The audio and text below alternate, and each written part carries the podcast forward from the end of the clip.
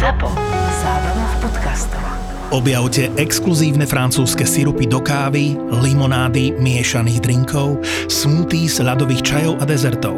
Túto epizódu vám prinášajú sirupy 1883 Maison Rutan. V každej kvapke cítite nenapodobiteľnú esenciu emócie.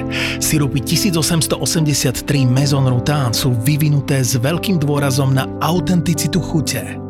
Ponúknite svojim hostom ten najvyšší štandard. Sirupy 1883 Maison Rutan kúpite v e-shope na atea.sk.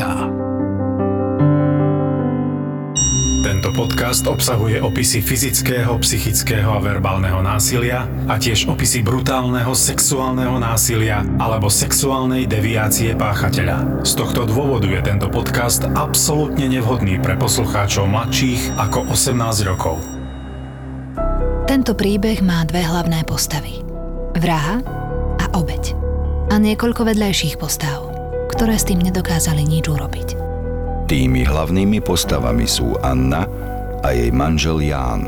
Vedľajšími, ale rovnako nešťastnými sú ich synovia. Všetky postavy pochádzajú zo Slovenska, konkrétne z východného Slovenska. Aby sme boli ešte presnejší, z Košíc a z obce Kašov. To všetko vieme presne. Avšak iba odhadujeme, či hlavnými pohnutkami ukrutného zločinu boli hnev, agresia, brutalita, žiarlivosť a možno aj chamtivosť, alebo len strach z toho, ako prežiť. Budeme vás prevádzať naprieč týmto príbehom a azda si obraz urobíte sami, pretože zlo a krutosť má nekonečné množstvo podôb.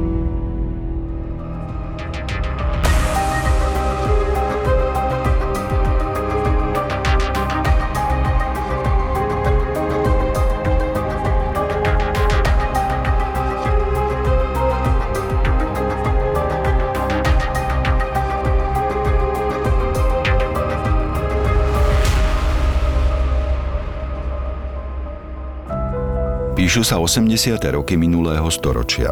Mladý manželský pár Anna a Ján žijú v panelákovom byte v Košiciach. Ján pochádza z Kašova, po rodičoch tam vlastní rodinný dom, kam sa občas manželia utiekajú, niekedy spoločne, niekedy každý zvlášť. Anna a Ján si radi vypijú. Keď má špičku Ján, je to len taký usmievavý a neškodný opilec. Keď si poriadne uhne Anna, skončí sa každá sranda – Anna je kus ženy, nemá ďaleko k tvrdému slovu ani k tvrdej rane. Je od manžela Jána vyššia a keď ju jej muž vytočí, a ani sa nemusí snažiť, jednu dve popapulicky tá raz dva. Jánovi sa za to častokrát posmievajú, kamaráti, susedia, aj neznámi. Kto to kedy videl, aby žena muža byla? Slovenská tradícia káže pravý opak.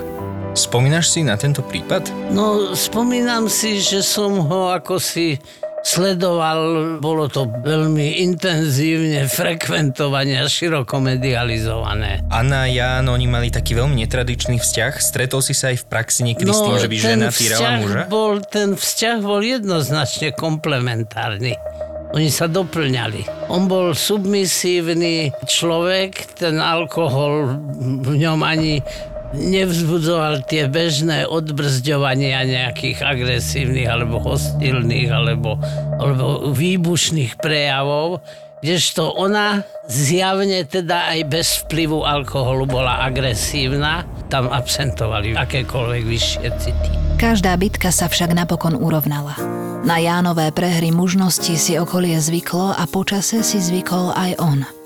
Anne a Jánovi sa narodili deti, dvaja synovia – a tak sa zdá, že je všetko presne tak, ako má byť.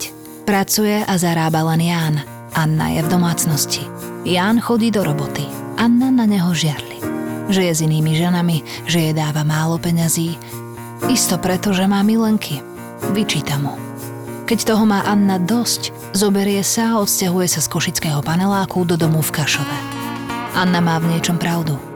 Keď sa zbalí a odíde trucovať, Ján zavolá Milenke a tá naozaj za ním príde. Keď sa Anna vráti späť, obyčajne na uvítanie vychrstne pár výčitiek a Jánovi jednu ubalí, občas aj dve, nezriedka aj tri. Anna to má už ako si v povahe, už od pradávna, odkedy sú s Jánom spolu. Po jednej bitke, bolo to ešte v roku 1978, musel Ján vyhľadať lekárskú pomoc. Anna ho zbila ako žito. A Ján na naliehanie lekára podal na Annu trestné oznámenie za ublíženie na zdraví.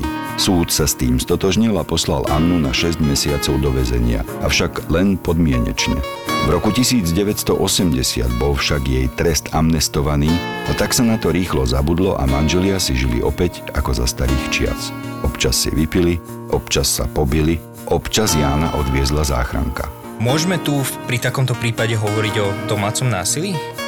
No jednoznačne to domáce násilie je, ale ešte raz zdôrazňujem, to bol komplementárny vzťah, jemu to vyhovovalo takto a tá emočná frustrovanosť, emočný nedostatok, ten si vynahradzoval nejakými príležitostnými milenkami alebo milenkou, takže aj emočne bol pokrytý a to násilie zo strany tej legitímnej partnerky to na to si tak zvykol, že skoro by sa dalo povedať, už by bez toho ani nemohol existovať.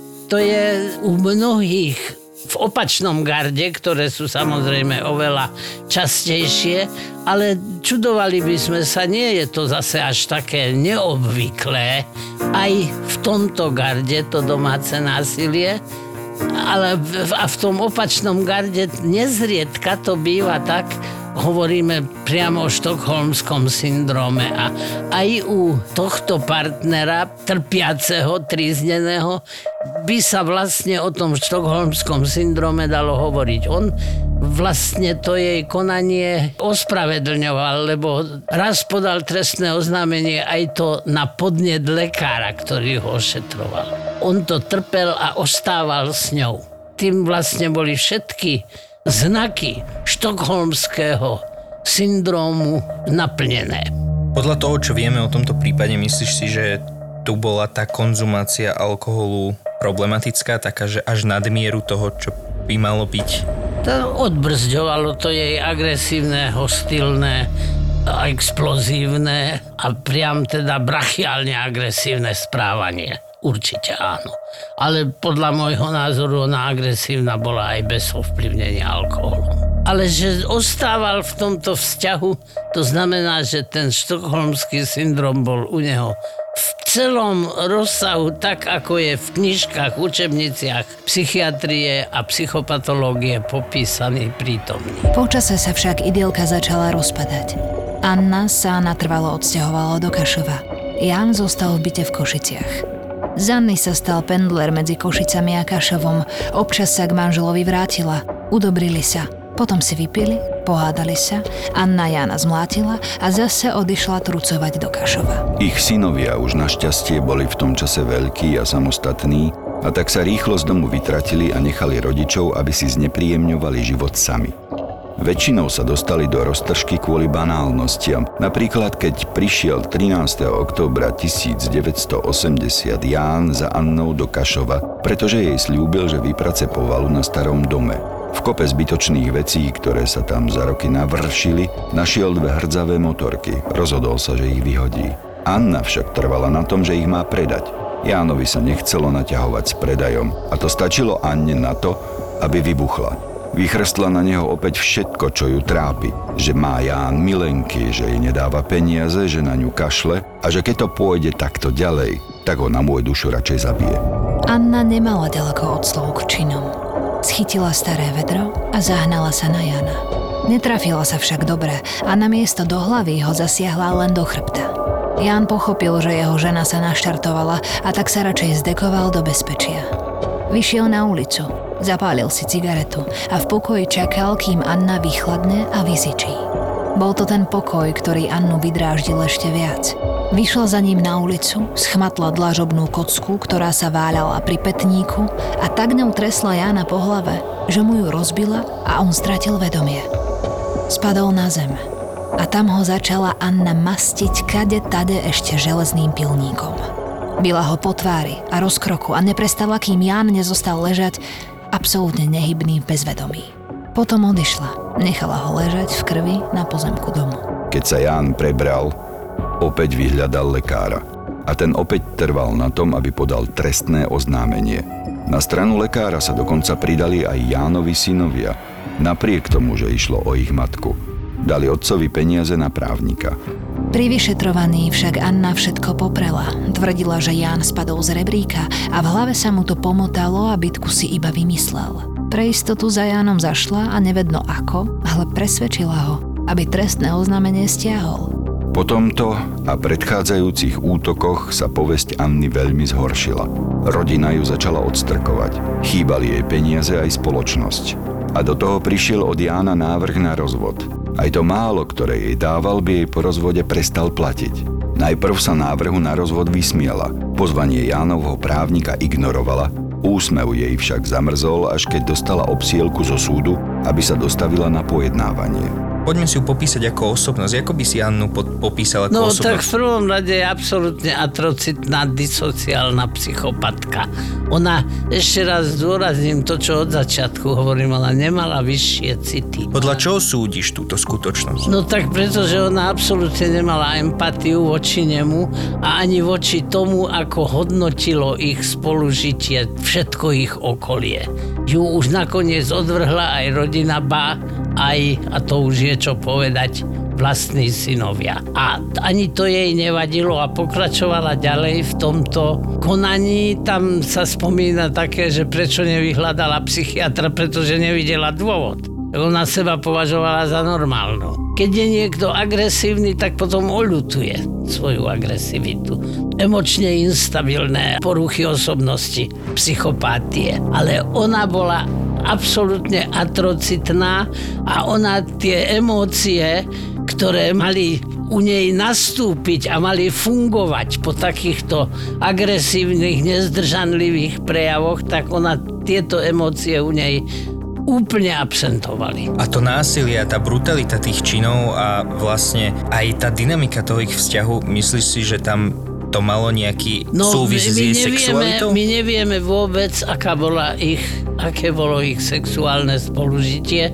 Nejaké byť muselo, pretože predsa len tých dvaja synovia to ju neopelili včeli. Ale možno ona bola aj z ich sexuálneho vzťahu frustrovaná. A čo si v sebe objavila, pravdepodobne, hoci o tom ani nemusela vedieť, tak bola pri týchto brutálnych skutkoch aj brachiálne funkčných, bola asi pravdepodobne aj sexuálne uspokojená. Čiže proste páčilo sa jej dominovať Áno. tú submisívnu osobu. To by možno aj Áno. vysvetľovalo, prečo do nej vošla taká zlosť, keď on bol apatický, keď sa nebránil, keď si vyšiel a zapálil si cigaretu a práve to Áno. potenciovalo tú Áno, agresivitu. Ona chcela, aby bol, aby kňučal, aby prosil, aby, aby nariekal.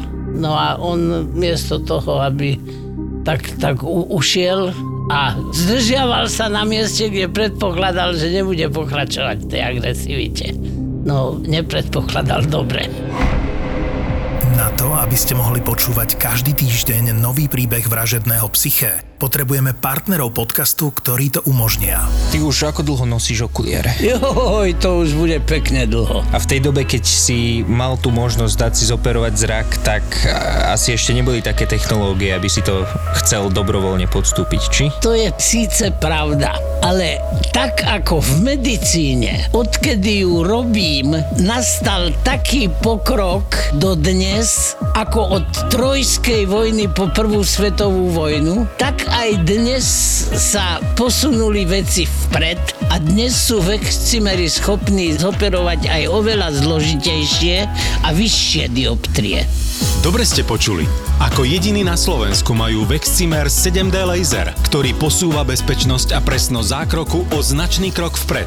Navyše je to najrýchlejší laserový prístroj na svete. Jednu dioptriu dokáže odstrániť za 1,3 sekundy. Vexcimer môžete očakávať vysokú profesionalitu a máte doživotnú záruku na laserovú operáciu. Ak sa chceš už toto leto kúpať bez okuliarov, tak Excimer je tvoja voľba. A s kódom ZAPO 250 máš zľavu 250 eur. 6. februára 1981 našiel malý 9-ročný Mirko akési vrecia v potoku, pod mostom v Kašove. Podľa všetkého išlo o zvyšky zo zabíjačky, ktoré niekto vyhodil. Mirko sa rozhodol, že si ich vezme domov a bude nimi krmiť psa. Vrecia však boli pre neho príliš veľké a ťažké a tak si povedal, že radšej privedie k vreciam svojho psa, nech sa dobre nažerie priamo na mieste. Po ceste stretol susedov a tí sa k nemu pridali. Keď prišli na miesto, boli tam už ďalší ľudia a chceli si niečo zo zbytkov zo zabíjačky zobrať tiež. Keď však otvorili vrecia, prešla ich chuť. V prvom vreci bol oddelený trup človeka, jeho dolná časť, spolu s nohami odrezanými od kolena. Ľudia sa zdesili pri pohľade na panvu. Okrem toho všetkého bola vo vreci ľudská ruka, oddelená od lakťa dole a noha. V druhom vreci bola horná časť trupu a hlava. Hlava však bola zabalená do látky. Spolu s hlavou a kusom trupu tam boli aj druhá ruka a noha. Všetko odrezané odborne a precízne. Chýbali však niektoré orgány. Ako by bolo telo vyvrhnuté alebo vypitvané. Nikde neboli črevá, Srdce, pečeň, obličky, žalúdok a slezina. Tieto vnútorné orgány sa nikdy nenašli. Takáto brutálna vražda, to sa nevidí každý deň, že človek je na doslova kusy. Rozporcovaný. No, keď to takto počúvam, tak sa mi priam vnúcuje až obsedantne, kompulzívne sexuálna motivácia. Určite to nebola hlavná motivácia od začiatku, ale v priebehu konania sa objavila. A dokonca, dokonca s tou myšlienkou koketovala už predtým, takže asi pravdepodobne ju to vzrušovalo. Áno, ona sa mu vyhrážala, že No, zabije ho a rozreže. asi pravdepodobne ju to vzrušovalo. Už len tá predstava, že to urobí a keď ho zabila, tak tá predstava bola zrazu po ruke môžem ju realizovať. Je jasné, podľa Jasne. doterajších informácií, že kto je hlavná Nie podozrivá. podozrivý. Toto nemohol spáchať nikto iný než ona. Bodka. Kde zmizli vnútornosti a Nevieme. prečo? Prečo? Tak nie- určite ich niekde, to ich mohla ich aj, aj spáliť. A prečo bola hlava zabalená do látky? Napadlo ma čosi, ale to je už naozaj veľmi tenký lat. Skús. Mojkala sa s ňou. To bol objekt jej sexuálneho spolužitia. Ale čo sa týka tých orgánov, tak uh, ono sa chvíľku konšpirovalo a viedlo vyšetrovanie aj tým smerom, že možno ich aj skonzumovala. V údajne aj ten syn hovoril niečo o tom, že mu ponúkala nejaké meso, keď tam raz prišiel. Áno, je to už 40 rokov, ale spomínam si na toto, že ten syn hovoril, ponúkala mi meso, ktoré nejakým záhadným spôsobom sa zrazu v domácnosti objavilo. Nikdy to nebolo potvrdené. Aj našli určité zavaraninové poháre u nich doma s Áno. nejakým neznámym obsahom, mesitým, ale testovanie nepotvrdilo, že ide o ľudské meso, čiže Tak to nie je potom. ale Samozrejme. vyšetrovanie sa týmto smerom uberalo, Áno. uh, úvahy, Áno, áno. takže možno je to niečo, čo by podporovalo teda tvoju teóriu o tom, že bola aj sexuálne deviantná. Tá sexuálna motivácia ma furt sa mi to tak vracia, furt, jak si to preberám, stále viac sa mi tam tak natíska tá, tá e, sexuálna motivácia. Lebo ten ich sexuálny vzťah nemohol byť jeden harmonický vzťah dvoch partnerov, pretože povedzme si 50-kilový muž a 100-kilová masívna, hamatná žena, to už, už samo o sebe toto vyzerá prima vista na prvý pohľad deviantne. Asi to veľmi uspokojivé ani pre jedného z nich nebolo. Je možné, že ona si ten sexuálny motív toho, ten sexuálny potom absolútne neuvedomovala, že sa dial podvedomo, že proste Áno, mohlo sa to diať podvedome, respektíve nevedome. Keď analizujem celú záležitosť a teraz pri tomto našom rozhovore ju analizujem, tak sa mi čoraz viac zdá, že tam ten motív by tak celkom zapasoval. Nedá sa to vylúčiť. V žiadnom prípade. Príslušníci verejnej bezpečnosti začali prehľadávať okolie. Našli kusy šiat a v jednej časti oblečenia aj občiansky preukaz. Nič však nenasvedčovalo tomu, že patrí obeti. Počas vyšetrovania objavili dva anonymné listy. Z ich obsahu vyplynulo, že ich napísala jedna z Jánových mileniek. Sťažovala sa v nich, že ju Ján podvádza a bije. V ďalšom liste údajná Milenka napísala, že už nebola ďalej schopná znášať Jánove nevery a bitku a preto ho zavraždila. Napísala, že jeho pozostatky možno nájsť nedaleko domu v Kašove v potoku. Listy však boli písané veľkými, tlačenými písmenami, nie ako bežné listy písané rukou. Ako by sa niekto snažil vyšetrovateľov zmiasť a priviesť na falošnú stopu. Tomu zodpovedal aj štýl a gramatika plná pravopisných chýb. Listy sa našli v košickom byte, v ktorom býval Ján. Okrem toho našli v byte vyšetrovatelia hodinky, o ktorých vedeli všetci, že ich dostal Ján od svojho syna a takmer nikdy ich nedával z ruky. A zapaľovač, ktorý stále nosil so sebou. To viedlo k presvedčeniu, že Ján bol v byte. Avšak nikto nevedel, kam sa stratil. Ján bol už niekoľko dní nezvestný. Po analýze pozostatkov, ktoré našiel malý Mirko, patológovia potvrdili, že patrili Jánovi. Zarážajúci bol nález hlavy, ktorá mala na polovicu oholenú tvár – Druhá polovica bola zarastená. Netrvalo dlho a vyšetrovatelia sa dozvedeli od susedov aj príbuzných, že Ján bol častým terčom útokov manželky Anny, preto zobrali Annu na výsluch. Takáto bola jej verzia o Jánovom zmiznutí. Jána som videla posledný krát 27. januára 1981, keď som za ním prišla do Košíc. Bolo treba zaplatiť poplatky v Trebišovskej nemocnici, tak som mu dala 10 tisíc korún. Jan sa so mnou pohádal, bol zlý a vyhrážal sa mi. Chcela som zavolať na neho bezpečnosť, ale on potom odišiel, šiel na nočnú smenu. Kým odišiel, ukradol mi 3000 korún. Pokiaľ viem, z nočnej odišiel o 6 ráno. Odvtedy ho nikto nevidel. Keď sa nevrátil, šla som do domu v Kašove, či nie je tam, ale nebol. Tak som sa vrátila do Košíc. Ani tam nebol, a tak som pendlovala z Košic do Kašova a späť celý týždeň. Potom som zavolala synom, že otec sa stratil a je nezvestný. Príbeh sa zdal byť perfektný, ale nesedeli detaily. Najmä v spojitosti s Jánovými hodinkami, ktoré si neskladal dole, zapaľovačom a aj to, prečo bola jeho tvár oholená len z polovice. Zvrat do prípadu však priniesla až analýza listov napísaných tlačeným písmom. Najmä papier, na ktorom boli napísané. Zistili, že pochádza z domu v Kašove a je nepravdepodobné, aby ho napísala údajná Milenka práve na tento papier. Ona mala veľmi dobre pripravenú túto verziu, ja si myslím, že veľmi dôkladne. To znamená, že musela byť aspoň priemerne teda inteligentná. No, tá, od jej inteligencii nebola tu vyslovená pochybnosť. Ona bola primitívna, ordinárna osobnosť, ale to neznamená, že bola mentálne deficitná. Nebola. No, nedomyslela určité detaily a to bolo tlačenými písmenami písané, čiže pravou rukou. Jedine zmiasť je možné písmo znalca, keď napíšeš ľavou rukou, lebo ľavou rukou píšeš bez charakteristik svojho písma. Ľavou rukou každý pravák píše veľmi podobne, a dosť ťažko sa rozlíši, že kto to písal a preto aj takéto falošné listy sa veľmi často píšu nie dominantnou rukou. No ale takto to nebolo, bolo to tlačeným písmom, takže toto by už dnešný písmo znalec rozoznal, že toto písala táto osoba. A to by bol priamy dôkaz. Priamy dôkaz je písmo. A čo myslíš, že bolo teda motiváciou? Ako by sme uzavreli ten motív? Bolo to možno aj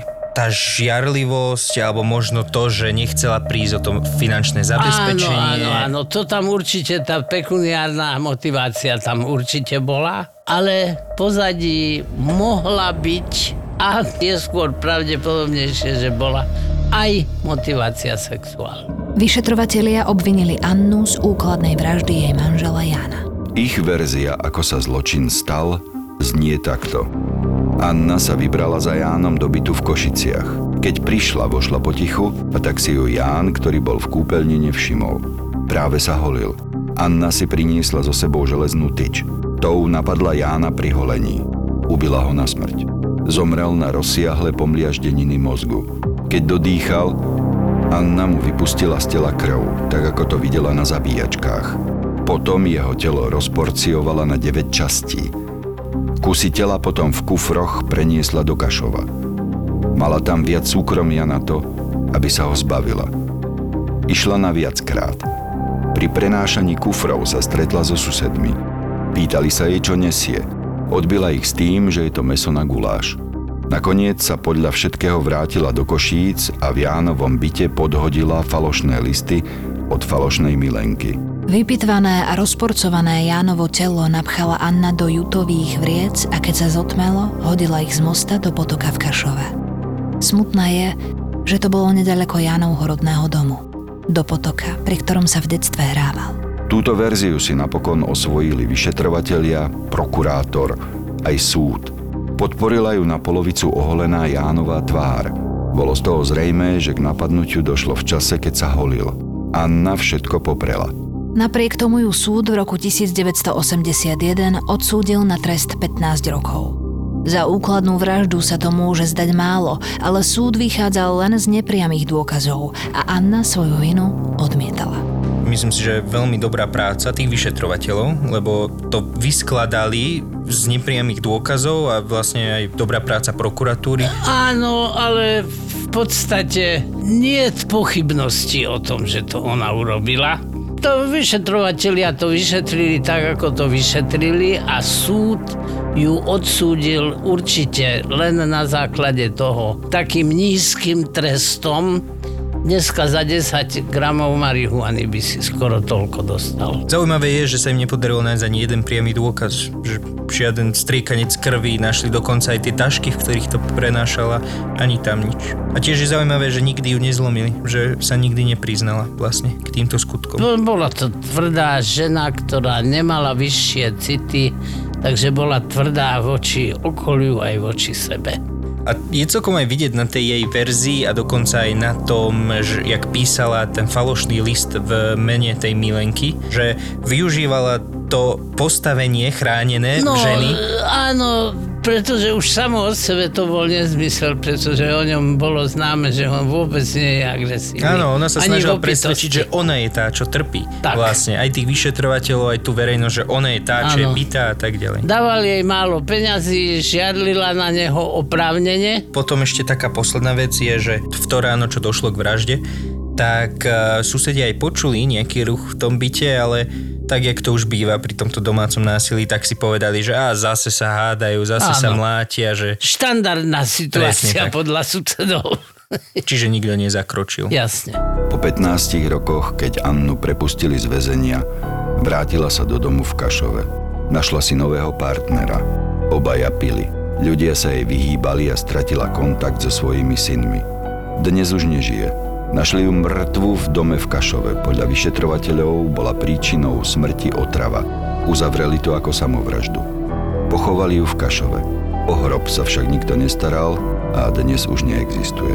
Synovia Anny a Jána nemali šťastie. Po smrti otca sa s nimi rozišli ich manželky. Jeden z nich už dnes nežije, druhý prepadol alkoholu. Podarilo sa mu však zo závislosti dostať a podľa neoverených správ zasvetil svoj život v službe v cirkvi. Do rodičovského domu sa nevracia. Nemá prečo. Má na iba zlé spomienky. Dnes je rodinný dom v Kašove už len spustnutá ruina.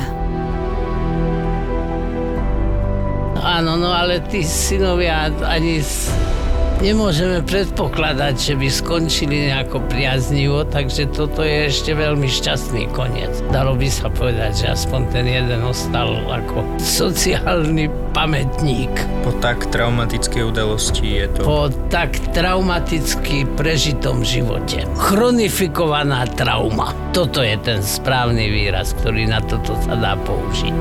Lebo v jednom kuse videli, že rodičia takto spolu nažívajú a čo si do manželstva odnesie takéto dieťa a vôbec do partnerského spolužitia. Asi tam boli aj výčitky, že nepomohli tomu otcovi sa z toho dostať. Že aj keď sa snažili samozrejme, ale že sa im to nepodarilo a to si človek vyčíta, si myslím. Áno, nepodarilo sa im to. Mohli si to vyčítať. Lebo im sa darilo, oni mali rodiny svoje a akože aj boli celkovo že vraj takí usadení, odišli od, od tej rodiny veľmi skoro, hneď akože jak mohli, tak odišli od tých rodičov a mali manželky, mali deti, ale potom, jak sa stala vlastne táto vec, tak tie manželky sa s nimi rozviedli, lebo samozrejme oni tiež upadli do pravdepodobne nejaké reakcie voči Tak tomuto. V každom prípade byť manželom syna z rodiny, v ktorej sa toto odohralo, nie je to najväčšie terno a nie každý to znesie. Každopádne tá matka zničila veľa životov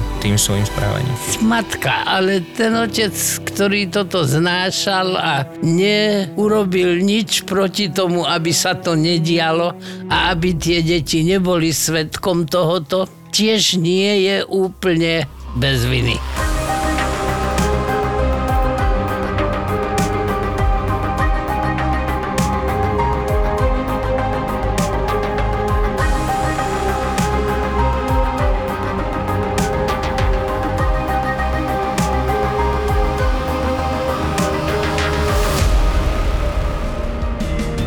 Doma knihu, ktorú už nebudeš čítať? V knihkupectve Martinus ti ju vymenia za poukážky na nákup nových kníh. Vymeň prečítané knihy za nové príbehy. Už viac ako 30 ročia nás knihkupectvo Martinus spája s knižnými príbehmi.